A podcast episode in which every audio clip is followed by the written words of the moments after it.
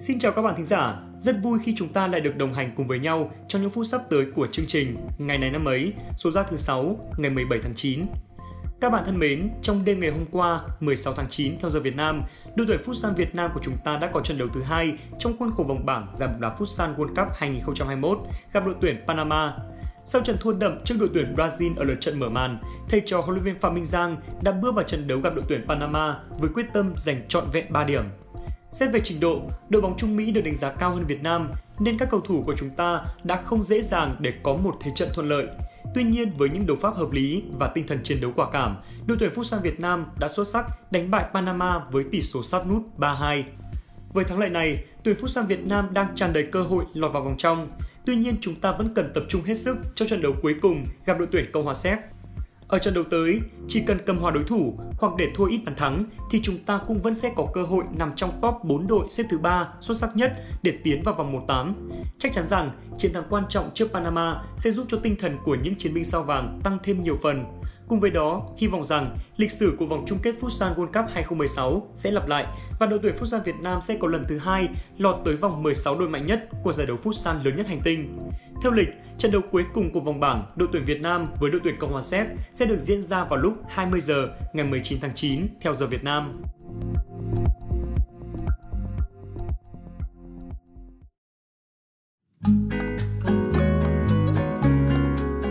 Các bạn thân mến, Hôm nay là thứ sáu, ngày 17 tháng 9, là ngày thứ 260 trong năm. Xin được chúc cho các bạn có sinh nhật trong ngày hôm nay sẽ có thêm một tuổi mới với những niềm vui mới và khát vọng mới. Các bạn ạ, cuộc sống này thực sự có rất nhiều điều khiến cho chúng ta phải suy nghĩ. Thế nhưng cũng đừng nên suy nghĩ quá nhiều, bởi vì suy nghĩ quá nhiều thì sẽ rất mệt mỏi. Đọc sách nhiều, đi nhiều nơi, dành nhiều thời gian vào việc trau dồi kiến thức cho bản thân mới là chuyện chính mà chúng ta phải làm. Chúc các bạn một ngày tuyệt vời.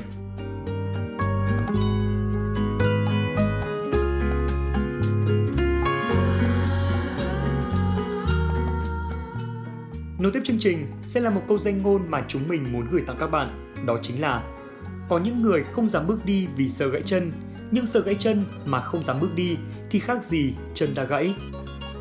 Các bạn thân mến, có thể nói, dám hành động, dám chấp nhận thất bại là một yếu tố vô cùng quan trọng để đạt được những thành công trong cuộc sống. Bất kỳ một thành quả nào đạt được trên thế gian này đều cần phải trải qua ba giai đoạn: suy nghĩ, hành động và kết quả nếu như chỉ dám ngồi một chỗ, đắn đo suy nghĩ, chần chừ mà không dám bắt tay vào làm thì sẽ chẳng bao giờ có được kết quả. Ví dụ như tỷ phú Bill Gates chẳng hạn, ông ấy không phải là người đầu tiên nghĩ ra hệ điều hành của máy tính, mà là người bạn của ông, thậm chí còn nghĩ trước cả ông. Thế nhưng trong khi người bạn đó vẫn còn đang đắn đo suy nghĩ việc được mất những gì, thiệt hại bao nhiêu, thì Bill Gates đã sẵn sàng làm ngày làm đêm, gõ cửa từng công ty nhỏ để mời hợp tác. Thế rồi, kết quả thì ai cũng đã biết, có thời điểm ông đã trở thành người giàu nhất thế giới. Các bạn ạ, việc không dám hành động, sợ khó khăn sẽ khiến cho cuộc sống của chúng ta trở nên y trệ, cuộc đời của ta trở nên vô nghĩa, sẽ luôn cảm thấy cuộc sống thật tối tăm và nhàm chán. Nếu như hiện tại chúng ta không nhấc chân lên mà đi thì tương lai sẽ còn khó khăn, còn vấp phải vất vả gấp bội phần. Cuộc đời này thật bao la rộng lớn, có biết bao nhiêu điều cần học hỏi, trải nghiệm, nhưng nó cũng thật ngắn ngủi vô thường. Thời gian sẽ trôi qua rất nhanh và một khi đã qua đi rồi thì sẽ không thể lấy lại được. Vì vậy, đừng bao giờ sợ sai, đừng tự giới hạn bản thân mình vào một cuộc sống nhỏ bé, tầm thường. Hãy vươn rộng mình ra, đón nhận lấy những điều tuyệt vời trong cuộc sống này để khi nhắm mắt buông tay, nhìn lại, chúng ta không còn gì để hối tiếc. Đến với phần cuối của chương trình, xin mời các bạn hãy cùng với hai MC thông thái của chúng mình điểm lại những sự kiện nổi bật của ngày 17 tháng 9 này trong quá khứ.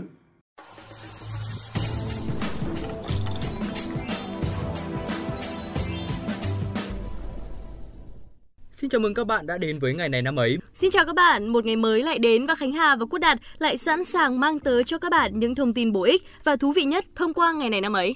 Các bạn thân mến, Quốc Đạt thì hay cười nói vậy thôi, chứ mỗi ngày mà trôi qua ấy, thì Đạt cũng rất là chăn trở mất ăn mất ngủ để tìm những thông tin hay nhất đến cho các bạn đấy. Ôi dồi ôi này này này, liệu có phải là thật không? Hôm qua ai nhắn tin cho tôi lúc 10 giờ đêm mà là hôm nay ngủ sớm. Thế mà ngày hôm nay đã nói là mất ăn mất ngủ. Ừ thì thực ra đấy chỉ là hôm qua thôi, có những hôm khác Hà làm sao mà biết được đúng không ạ các bạn? Được rồi, tạm tin Đạt lần này vậy. Và để kiểm chứng là có sự thật đầu tư hay không ấy thì Đạt hãy mang thông tin đến cho các bạn ngay đi. Được rồi, được rồi. Thưa các bạn thính giả, ngày 17 tháng 9 là ngày thứ 260 trong năm. Hôm nay thì sẽ chỉ có những thông tin tại Việt Nam.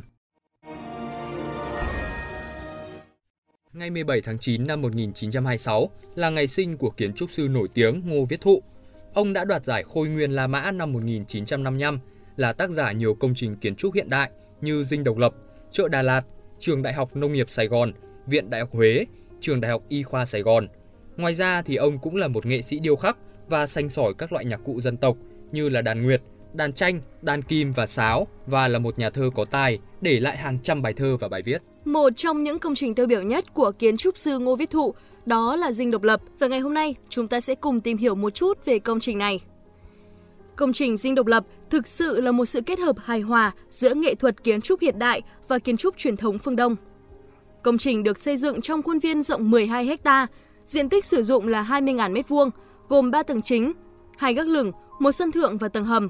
Dinh có khoảng 100 phòng được trang trí theo phong cách khác nhau tùy vào công năng sử dụng. Phía trước dinh là những thảm cỏ xanh non hình oval, chính giữa là đài phun nước, tạo nên vẻ đẹp thơ mộng cho khối công trình và màu xanh của cỏ tạo ra một cảm giác sảng khoái êm dịu cho du khách ngay khi bước vào cổng chính. Điểm nhấn độc đáo này luôn được du khách làm vài tấm ảnh lưu niệm để lấy toàn bộ khối dinh đằng sau.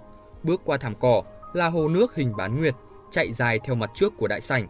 Trong hồ được trồng hoa súng, hoa sen, gợi nên hình ảnh yên ả, tĩnh lặng như ở các ngôi đình, ngôi chùa cổ kính của Việt Nam. Khi thiết kế, kiến trúc sư muốn tìm một ý nghĩa văn hóa cho công trình, nên mọi sự trang trí, xếp đặt về mặt tổng thể từ nội thất cho đến tiền diện bên ngoài đều được tượng trưng cho triết lý cổ truyền, văn hóa phương Đông và cá tính của dân tộc Việt. Vẻ đẹp của kiến trúc dinh còn được tô điểm thêm bởi những bức phù điêu và bức rèm hoa đá mang hình dáng những đốt trúc thanh tao bao trọn mặt tiền lầu 2. Mỗi bức phù điêu là một tác phẩm nghệ thuật vô cùng độc đáo, vừa có tác dụng trang trí, vừa để nối liền các cửa sổ phía trên và phía dưới, tạo thành một khối làm tăng vẻ đẹp bên ngoài. Các bức rèm hoa đá được biến cách từ bức cửa bàn khoa của các cung điện cố đô Huế, không chỉ làm vật trang trí để tăng vẻ đẹp, nhưng bức hoa đá còn có chức năng đón nhận và che khuất ánh sáng cùng với gió trời tự nhiên một cách hợp lý hài hòa. Bước vào bên trong dinh, ta sẽ thấy tất cả các đường nét kiến trúc đều được phân phối một cách hợp lý, hài hòa. Trong mỗi phòng đều trưng bày các bức tranh về non sông, đất nước, con người Việt Nam hay các sự kiện lịch sử nổi tiếng của cha ông như bức Việt Nam Quốc Tổ, Cẩm Tú Sơn Hà, vua Trần Nhân Tông dạo chơi hay bức Sơn Mài, Bình Ngô Đại Cáo. Mỗi bức tranh, mỗi vật dụng trang trí đều có ý nghĩa nhất định và làm tăng thêm vẻ đẹp thanh tao, trang nhã cho toàn bộ khối công trình. Ngoài những giá trị mang tính lịch sử, Dinh Thống Nhất luôn là điểm tham quan thú vị của nhiều khách du lịch trong và ngoài nước. Đến đây, du khách sẽ được dạo chơi trong một khuôn viên đầy ắp những mảng xanh mát lành, chiêm ngưỡng kiến trúc độc đáo và tìm hiểu thêm những giá trị lịch sử của Dinh trong thời kỳ trước và sau năm 1975. Rất cảm ơn quý vị đã lắng nghe và hy vọng rằng những thông tin vừa rồi đã đem lại cho quý vị những thông tin bổ ích và phút giây thư giãn. Còn bây giờ, xin chào và hẹn gặp lại!